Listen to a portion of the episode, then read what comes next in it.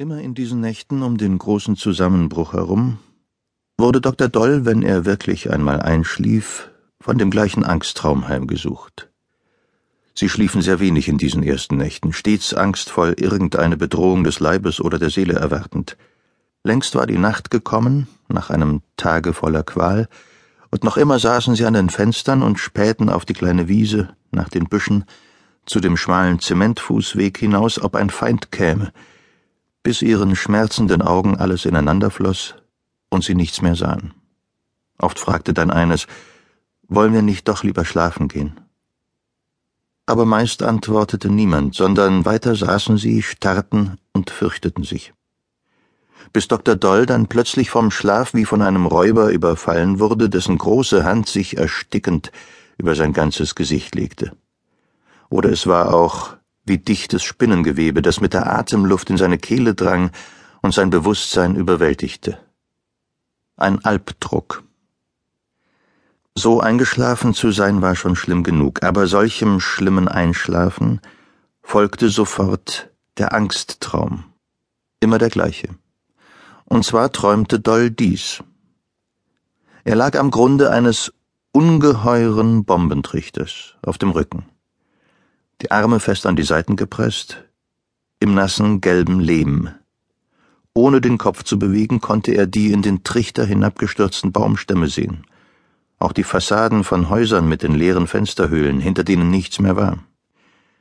Manchmal quälte Doll die Befürchtung, diese Dinge könnten tiefer in den Bombentrichter und damit auf ihn stürzen, aber nie änderte eine dieser bedrohlichen Ruinen ihre Lage.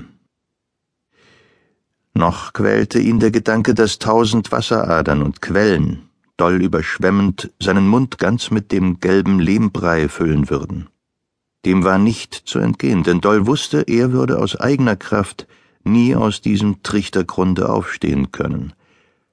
Aber auch diese Befürchtung war grundlos, denn nie hörte er einen Laut von den Quellen und dem Rieseln der Wasseradern, wie es überhaupt totenstill war in dem riesigen Bombentrichter.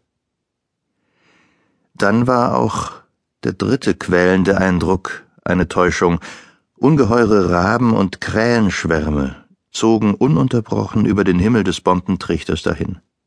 Er fürchtete sich sehr, sie könnten ihr Opfer im Lehm erspähen, aber nein, alles blieb weiter totenstill, es gab diese ungeheuren Vogelschwärme nur in Dolls Einbildung.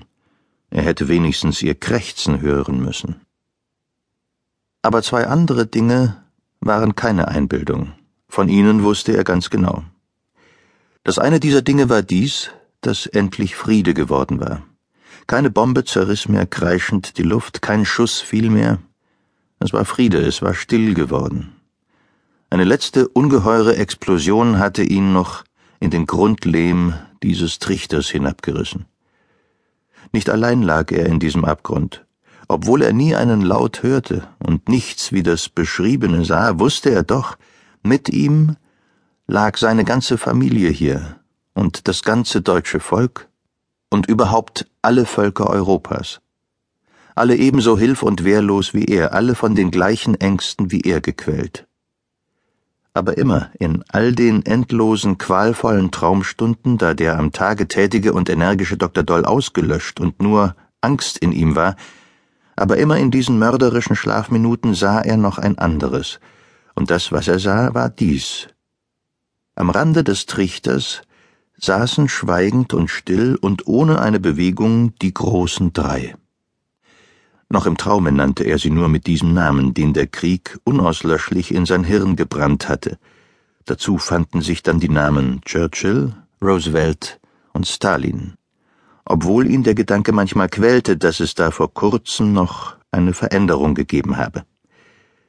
Diese großen drei saßen dicht bei oder doch nicht weit auseinander, sie saßen, wie sie eben aus ihrer Weltgegend gekommen waren, und starrten voll stummer Trauer in den ungeheuren Trichter hinab, auf dessen Grund Doll mit seiner Familie und das deutsche Volk und alle Völker Europas wehrlos und beschmutzt lagen und während sie so stumm und voller Trauer saßen und starrten, wusste Doll mit aller Bestimmtheit in seines Herzens tiefstem Grunde, dass die großen drei ununterbrochen darüber nachgrübelten, wie ihm, dem Doll und mit ihm allen anderen wieder aufzuhelfen.